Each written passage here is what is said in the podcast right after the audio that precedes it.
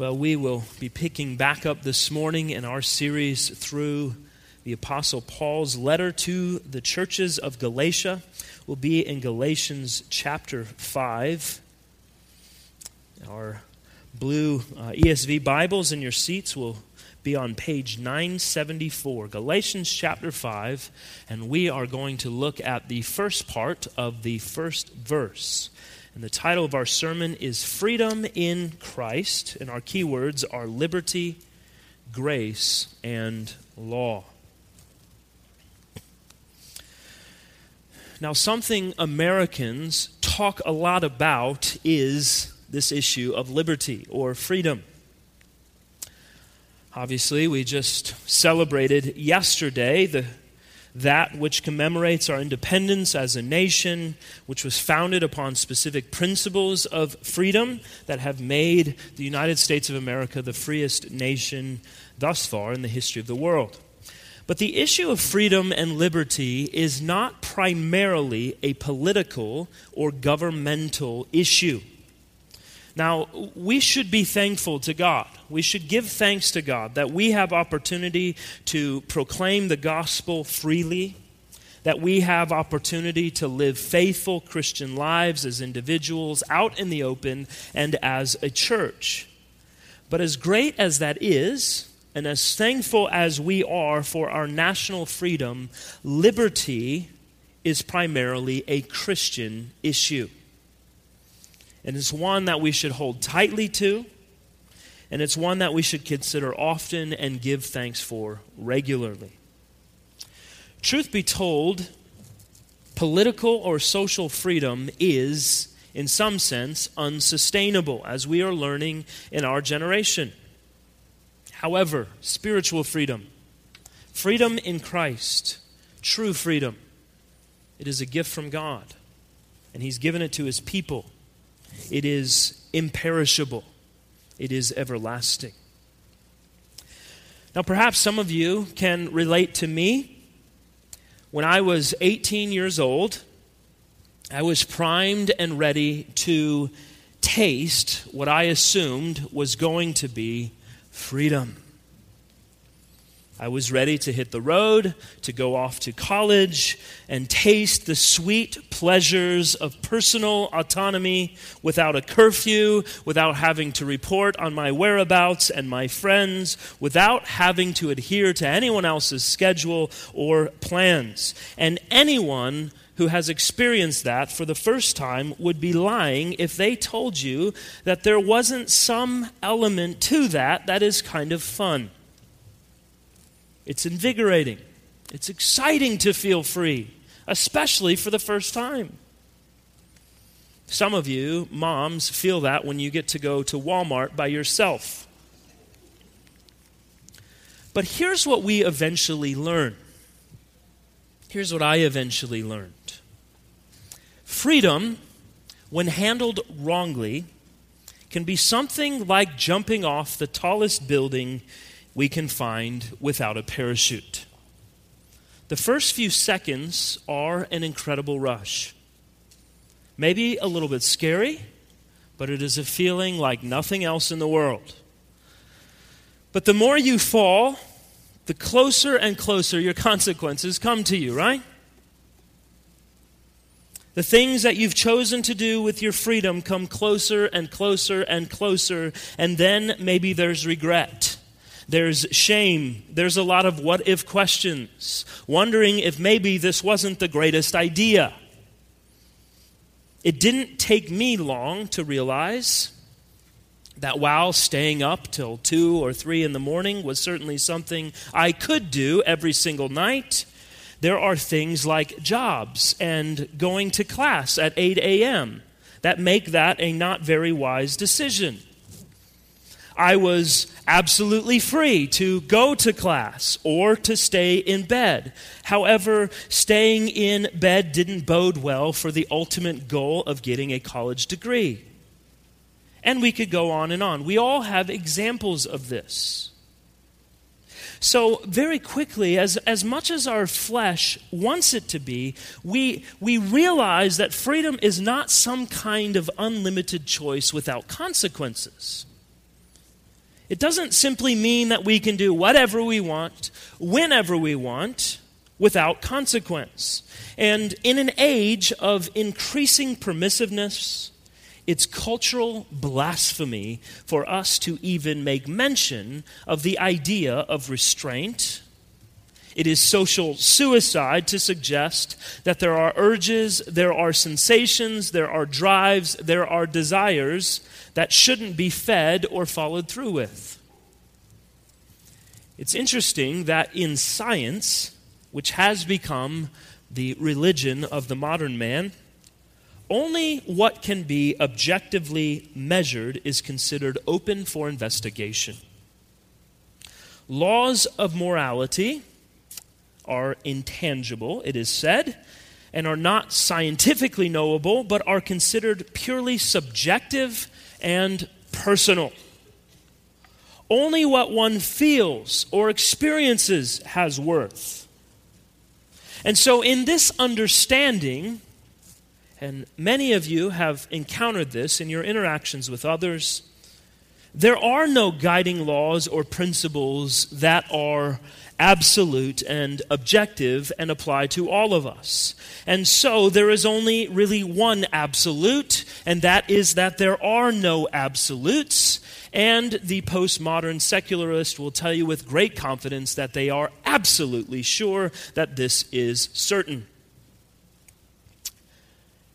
The freedom of the world that the world desires, that the world wants, is complete autonomy. However, it's an impossible goal. And standing over against the world's idea of supposed freedom and this mirage of personal autonomy is Christian freedom. It's a freedom that is both internal and external, in our thought life and in our actions. Christians don't act as people who are autonomous. We understand that God establishes our freedom within boundaries that are set for our good. We are free to make choices, and we are free to make lots of choices. In fact, we have more choices to make on our own using biblical principles than we have hard and fast rules that God has laid down. We're free to follow external standards. Or we can follow our own whims and our own standards and understand very keenly that our choices have consequences. We reap what we sow. Now, Christians have often struggled with the idea of Christian liberty, and it's something we've addressed several times. And I agree with our Puritan forefathers that this is an issue that is of utmost importance. In fact, some of the early Protestant reformers believed that a right understanding of Christian liberty was second in importance only to justification by faith. Now, there are two primary errors when it comes to Christian liberty, and they're probably quite obvious to all of us. First, there are those who take a position of licentiousness. They believe that having liberty means that anything goes. We're not under law, and for the Christian, the response is that we are under grace. Grace covers all of my sins, so I shall sin freely and not place any moral demands or expectations upon anyone, because, after all, that is judgmental and harsh. Didn't Jesus die so that I could live a consequence free life in the end? That's licentiousness. Or another theological term, antinomianism, no law. The other, of course, is the opposite end of the spectrum, which is legalism. Now, while God has set out his standard, these often well meaning individuals have sought to add to God's law to ensure that not a hint of sin is present in one's life and practice. The problem, of course, is that it breeds self righteousness. It has an impossible standard as its end goal, and it leads to greater dishonesty about the condition of one's heart and the reality of one's actions. And it completely disregards the reality of grace. And so it's important for all of us to think through the concept of Christian liberty with this in mind. And I really want to encourage you to think specifically about where you find yourself in this spectrum between complete and total license and antinomianism versus legalism. Where are you on that? And chance, uh, the, the reality probably is that all of us can look at specific issues and say, well, on this issue, I am probably a bit more licentious, while on this one, I am a bit more legalistic. And if you really want to get honest with yourself, you will come to the reality that I am licentious in the areas that I enjoy myself. I am legalist. I am a legalist in the areas that I don't enjoy, I have a distaste for, or I struggle with in an area of sin. However, the question is not, what do I think? The question of any issue is, what does the Lord think? What does His Word say?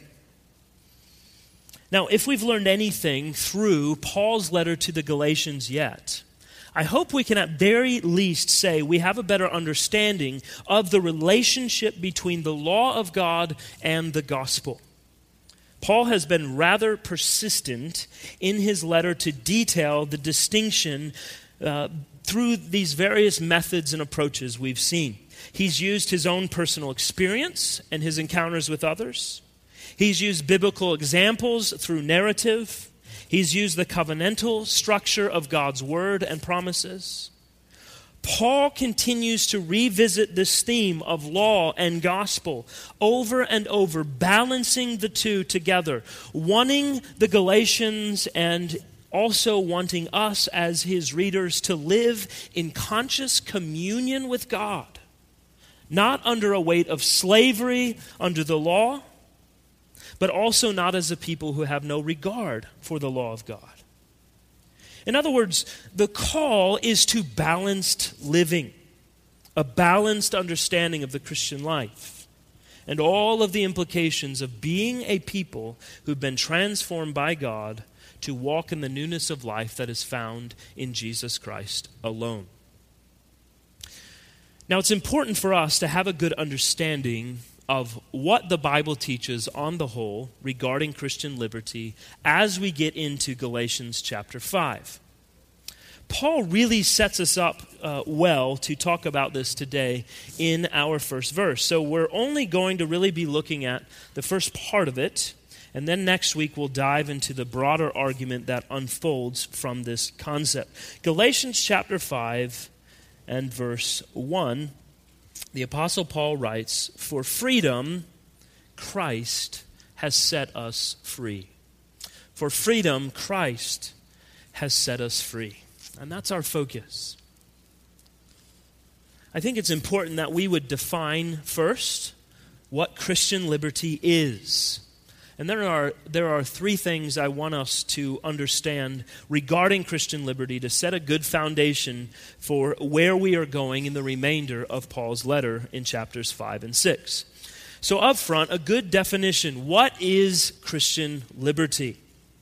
Here it is Christian liberty is the freedom of a Christian to make decisions and take actions that proceed from faith and obedience in matters that are not explicitly or implicitly commanded in the Bible without fear of sinning against God or neighbor. Let me say that one more time. Christian liberty is the freedom of a Christian to make decisions and to take actions that proceed from faith and obedience in matters that are not explicitly or implicitly commanded in the Bible without fear of sinning against God or neighbor.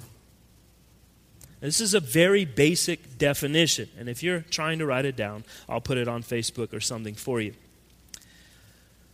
Uh, hopefully, we can deal with all the implications that fall out from this definition uh, in uh, today and in the weeks ahead. Now, three main issues that I think are important to address and that will add to our understanding of this definition. It'll help us to see the boundaries of liberty. We will address Paul's main objective, where our liberty ultimately comes from, and what it sets us free from and to. So here is our first point this morning. Every person, by birth and by nature, is in bondage. The Apostle Paul has addressed this on several occasions as we've looked through his letter to the Galatians, but it's worth repeating. It's, it's worth thinking about once again so we can truly grasp the significance and be all the more thankful for Christian liberty and what it is a Christian is freed from. Apart from Christ, after the fall of Adam and Eve, there has not been a single person born who is born not in bondage to their own sin, to the influence of Satan, and under the bondage of the law of God. So let's consider each of these individually. Every person, by birth and by nature, is in bondage to sin. As Paul has shown us in Galatians, one of the significant differences between those who are in Christ and those who are not is this issue of sin.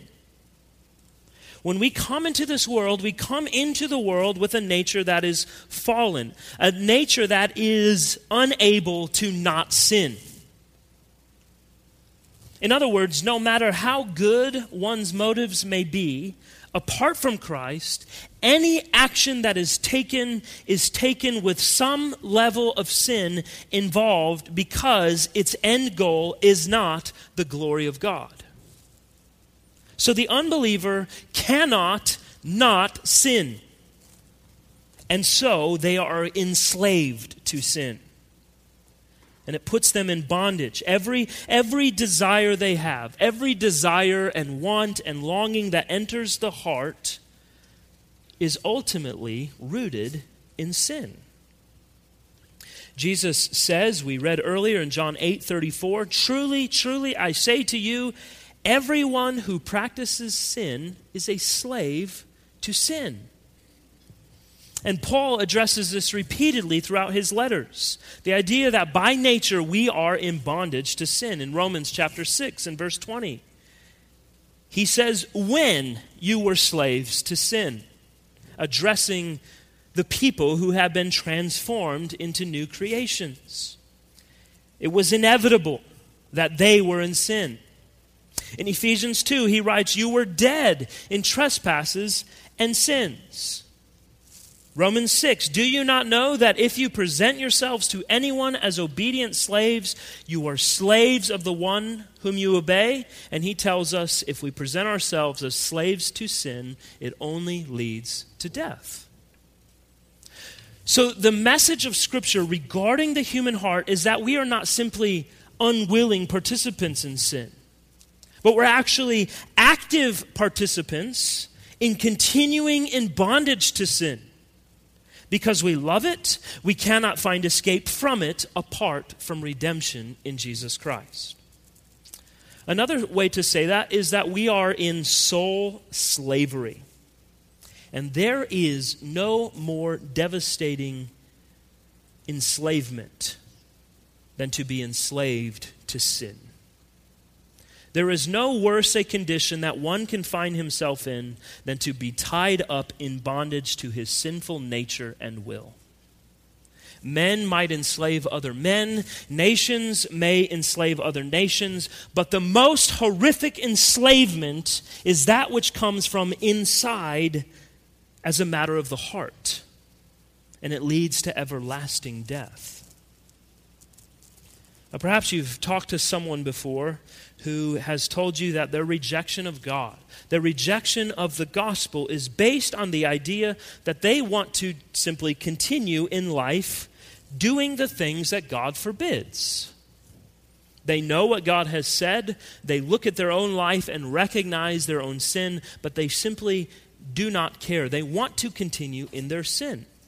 Their desire, in other words, is to not have to answer for their actions, but instead they want to continue walking in sin. I had a man tell me one time that he wasn't, uh, he wasn't quite old enough yet to repent. He wanted to continue on a while longer doing what he pleased. And maybe when he was a little older, he would settle down and try to figure out this whole issue of God and what God requires, if it all will fit into his life. Mind you, no man knows when his life will be snuffed out on this earth. And the man who walks in sin without regard for God is not a free man at all. He's a slave to his sin. He cannot know freedom as he continues in that sin, even though his flesh feels liberated. It feels free to say, I want nothing to do with God because God will put some kind of restriction on my life that I don't want. It feels free to walk in sin but it is the greatest enslavement known to mankind. There is nothing worse. Well, we know also that every person by birth and by nature is in bondage to the influence of Satan. Again, in Ephesians 2, the Apostle Paul writes that by nature we follow the course of this world, following the prince of the power of the air, the spirit that is now at work in the sons of disobedience. And just so we not exclude ourselves from that description, he writes, Among whom we all once lived in the passions of the flesh, carrying out the desires of the body and the mind, and were by nature children of wrath like the rest of mankind.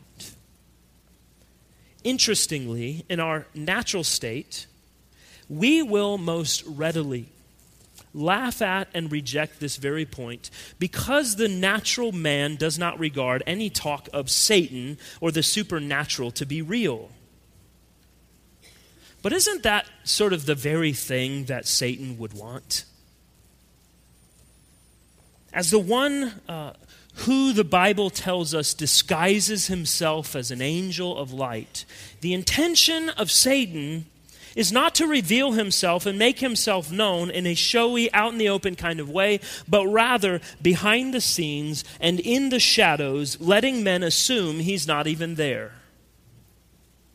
Satan is perfectly content with all men going to church and doing good deeds for their neighbor and giving away all of their goods and money to serve others as long as it's not for the purpose of bringing glory to God.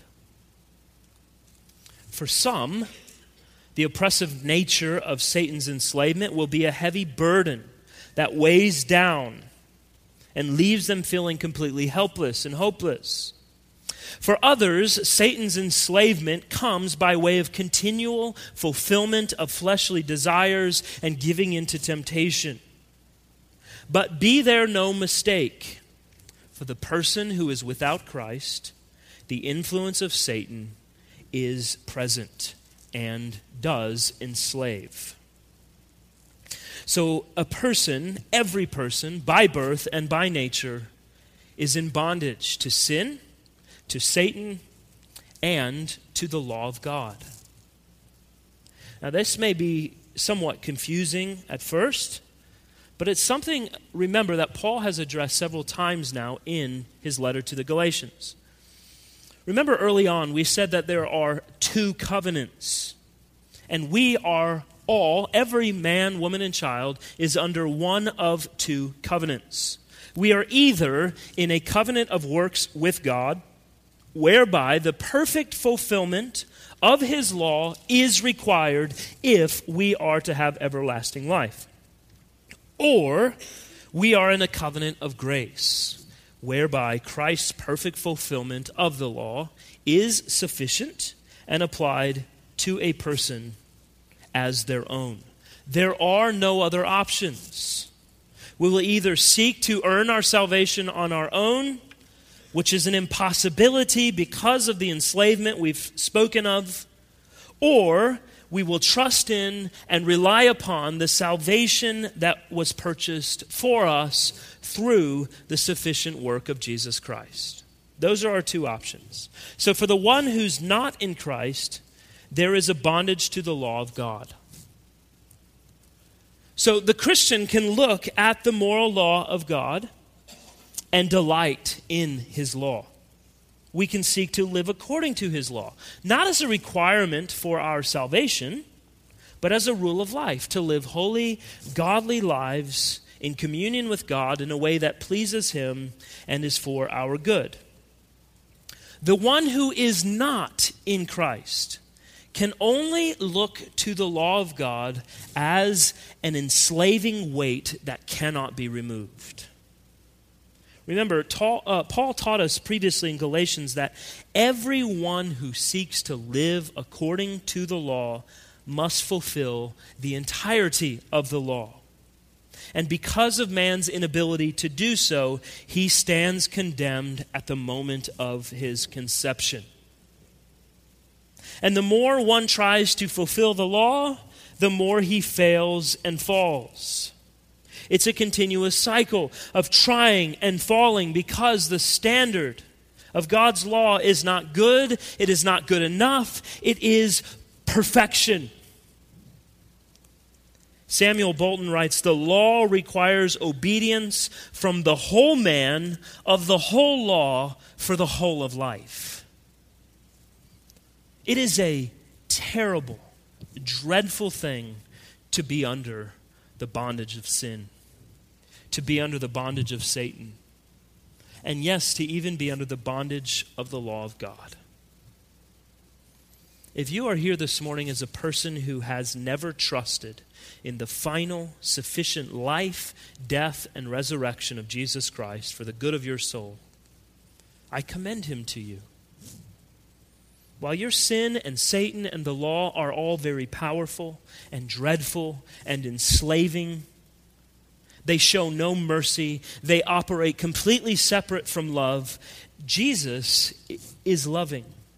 Jesus is merciful.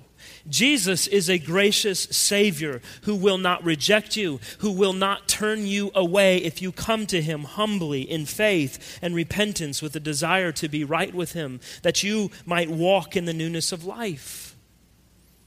And so, God's call to all men everywhere is to be free from the bondage into which you were born, into which you live. If you are not living life with Christ, it is a call to you to repent and believe that Jesus Christ might be for you.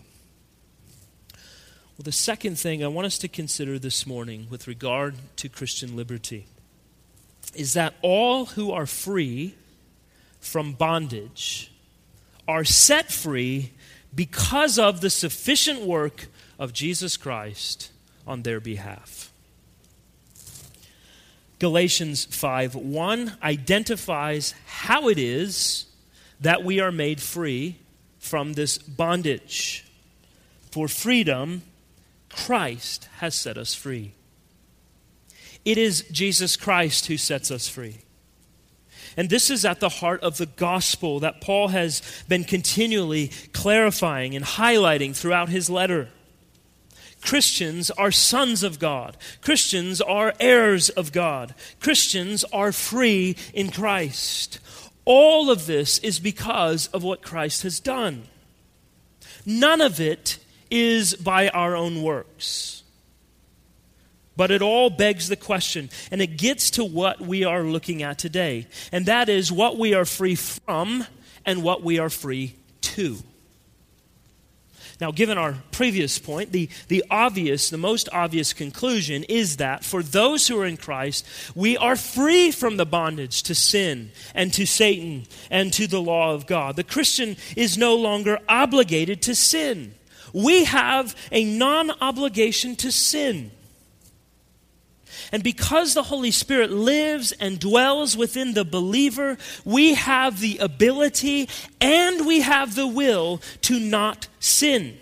And yet, because we live in a fallen world and we remain in fallen flesh, we will sin. However, we have the hope, we have the promise of repentance and forgiveness of those sins that are committed because Christ has already endured the penalty of those sins on our behalf. As a result of our salvation, we have been transferred from the kingdom of darkness into the kingdom of light. So we are no longer under the dominion and the reign of Satan, but we are adopted as sons and daughters of the Most High God who has created us and who has sustained us and who will never cast us away when we are His. We move from one family to the next, legally we are justified. Forever, we are adopted as God's children. And because Christ has fulfilled perfectly the law on our behalf, the Christian is no longer obligated to the law as a way of salvation. However, we are made free to delight in the law as a gift from God and as a rule of life. So we are free from the law as a covenant with obligations that must be upheld that we might be saved. And so as a result, we're also free from the curses and the condemnation of the law.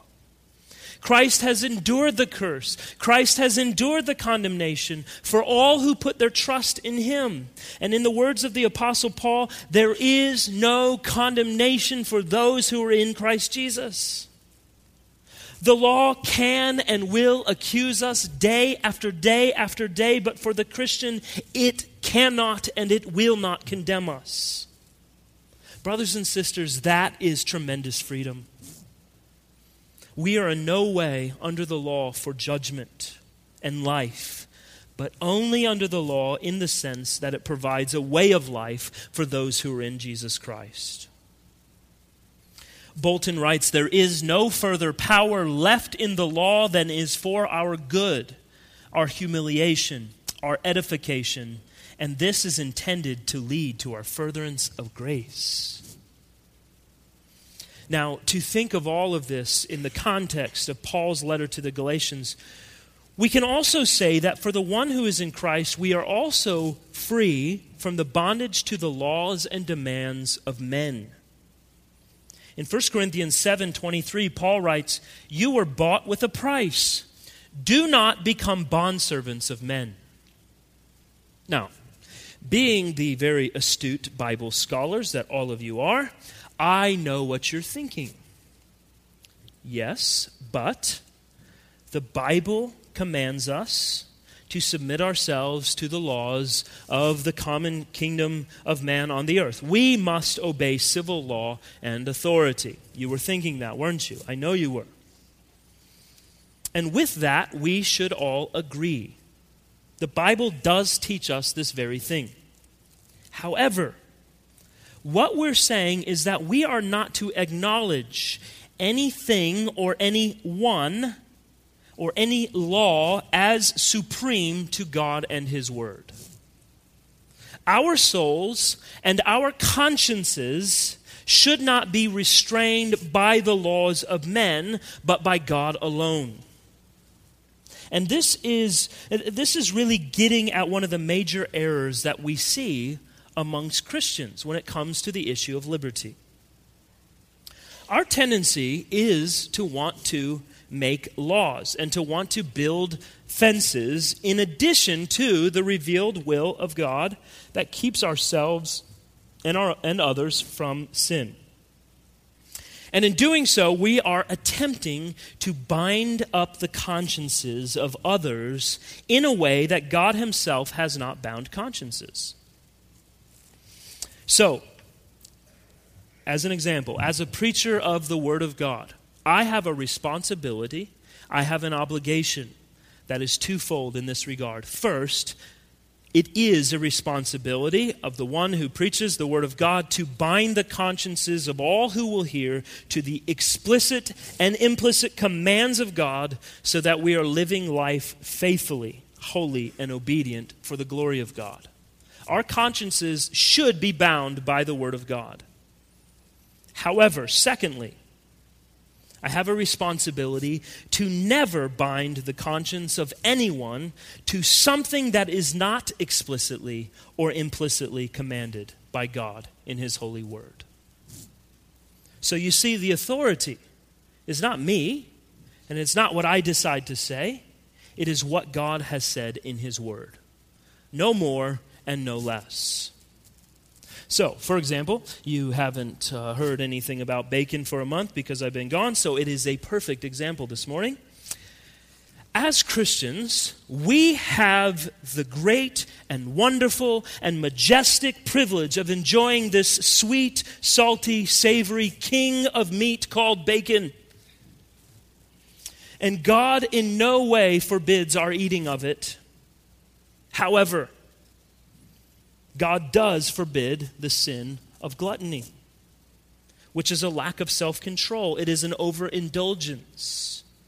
In other words, it's taking a gift that God has given us, and what a glorious gift it is, and abusing that gift in such a way that it becomes sin.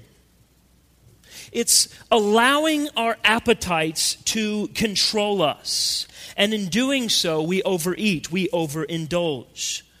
So, what a well meaning but legalistic and wrongly directed Christian might do is say, well, because it's so amazing, the tendency is to enjoy bacon too much. So, we should not even touch it. We should not even smell it. And we certainly shouldn't eat it at all. That way, we won't be tempted to gluttony. The best way to not be a bacon glutton is to not eat bacon. But here's the problem there's still things like cake and ice cream, and mashed potatoes and ribeye steaks.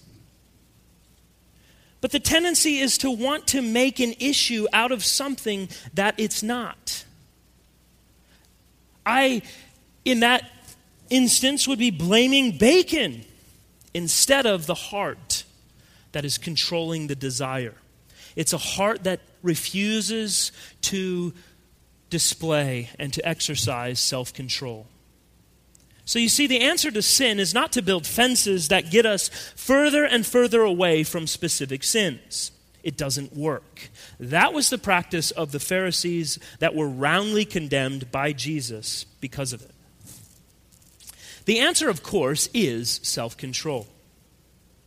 Man will find a way to pervert and distort and misuse every single gift of God we can think of.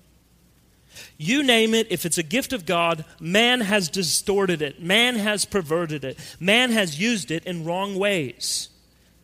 So the answer is not more laws. We need more grace to apply self control that and that it would all be empowered by the Holy Spirit that dwells within us.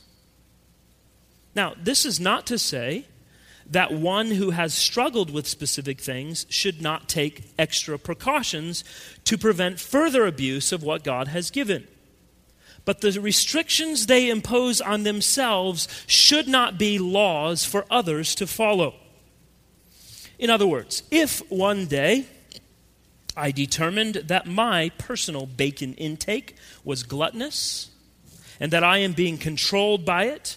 I am unable to partake of it in a controlled manner. It could be a good thing for me to make for myself a rule that I refrain from it altogether. God help us all. But it would be a sin Hear me say this. It would be a sin on my part to bind your conscience to the same requirement. Because in doing so, I'm taking from you a freedom that was purchased for you by Jesus Christ. I would be enslaving you where Christ has set you free. And in doing so, I, have caused you to refuse and call evil and dirty what God has given as a gift and has called good and clean. Now, none of this means that our freedom is an open door to simply do whatever gratifies the flesh. And we're going to deal with that later in chapter 5, and we won't get into that this morning. But I simply want us to know that before we consider any restrictions, that we really do have true freedom as Christians in Christ. And we see that in our final point this morning. Those who are free in Christ are free indeed.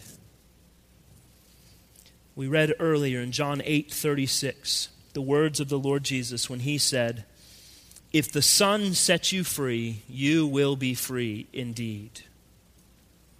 Brothers and sisters, that is amazing, wonderful news for you and I. Again, Samuel Bolton writes This is no imaginary freedom. It is a freedom indeed, a true and real freedom. Whom the Son makes free are free indeed. It, it's not, we don't have a freedom in Christ that leaves us in partial bondage. Christian liberty frees the Christian from all kinds of previous enslavements. We are free from the bondage of sin. We are free from the bondage of Satan. We are free from the bondage of the law of, of God as a covenant. And, and we are free from death and hell and wrath. And this freedom is everlasting. If you are in Jesus Christ, you will never again come into bondage to these things from which you have been set free. This is why it is so utterly crucial that we understand Christian liberty, or else we will be prone to put ourselves under the enslaving power of these things from which we've been set free.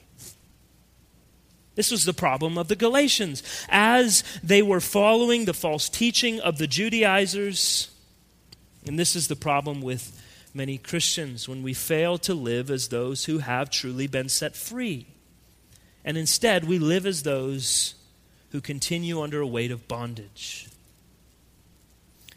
The freedom of a Christian is a freedom that cannot be taken away. Brothers and sisters, I am in no way a prophet. I am not the son of a prophet. And the only thing I have going for me in this regard is that I work for a nonprofit. But here's what I predict it will not be long before the very national and political freedoms we enjoy as Christians here in America will be taken away. I suspect that churches will no longer be free from taxation. It won't be long before speaking openly about sinful lifestyles and following through with church discipline and calling evil evil will all be considered discrimination and hate speech and leave preachers especially open to significant financial penalties and jail time. Regardless of an individual's convictions, Teachers will be asked to teach things contrary to those convictions.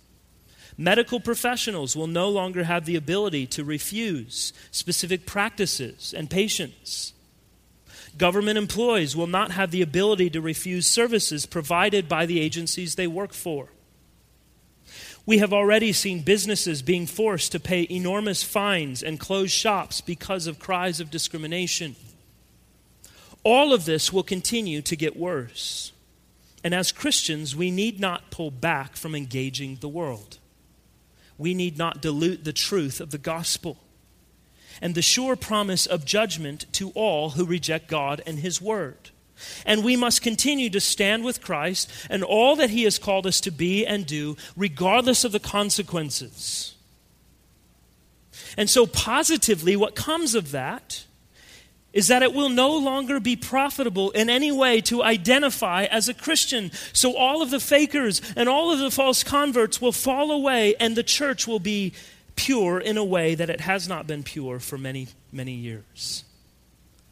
False apostate churches will cease to exist, and there will be greater unity among the body of Christ as a whole because we will no longer be as concerned about our differences, but much more concerned about standing together as the people of God and the body of Christ. It will be difficult, it will cause much hardship for many of us, and particularly our children and our grandchildren. However, and I hope not one of us forgets this when we begin to feel the squeeze and genuine, true persecution comes our way. Our freedom is not granted to us by a nation. Our freedom is not granted to us by a culture or a society or a rule of law that man has created. Our status as a people who are not enslaved and held in bondage is not a matter of legislation. Our status as a people who are free is because we are free in Christ, and all who are free in Christ are free indeed. And in light of all of these things, are not the words of the Apostle Paul in his letter to the Romans most sweet? What then shall we say to these things? If God is for us, who can be against us? He who did not spare his own son, but gave him up for us all. How will he not also with him graciously give us all things? Who shall bring any charge against God's elect? It is God who justifies. Who is to condemn? Christ Jesus is the one who died. More than that, who was raised, who is at the right hand of God, who indeed is interceding for us. Who shall separate us from the love of Christ? Shall tribulation or distress or persecution or famine or nakedness or danger or sword? As it is written, For your sake we are being killed all the day long. We are regarded as sheep to be slaughtered. No, in all these things, we are more than conquerors through him who loved us. For I am sure that neither death nor life, nor angels nor rulers, nor things present nor things to come, nor powers, nor height, nor depth, nor anything else in all of creation will be able to separate us from the love of God in Christ Jesus our Lord. Brothers and sisters, we are free indeed. And nothing and no one can ever take that away from us. So we can give thanks to God for our freedom in Christ. Let's not live as slaves because we are free not to. Let us always remember that we stand with God, and there is not one person and there is not one thing that can stand against us. For freedom, Christ has set us free. Let's pray together. Father, we thank you this morning. We thank you because in reality, we have very sober reminders all around us that there are enslaving powers that wish to bring great harm to your people and to destroy your church at its very foundation. But we have the sure promise that Christ is building his church and the gates of hell will not and cannot prevail against it. And Father, we rejoice that no matter what comes our way, no matter the persecution, no matter famine or sword or distress, that we are free indeed because we are in Christ. And I pray, God, that as your people, as your church, you would reaffirm that certainty in our hearts, that we would grow in greater unity and greater love for one another in Christ, and that our joy would not be dis- diminished but that it would increase. And as all of these things may come our way, we ask, dear God, that you keep us faithful, that we persevere, and that all the louder we can proclaim that Christ is King and we bow our knee to no other. May it be for Him and Him alone that we live and move and have our being. We love you, God, and we thank you for the freedom that is ours in Jesus Christ, a freedom that cannot be dis- diminished or taken away. And so may it be that each of us is mindful of that freedom day by day, and that we not live in bondage. As your people, when we are in bondage, we are in bondage only because we put ourselves there. May we be mindful of our freedom and walk as free men and women in Jesus Christ in a way that glorifies you and brings great renown to your name on all the earth.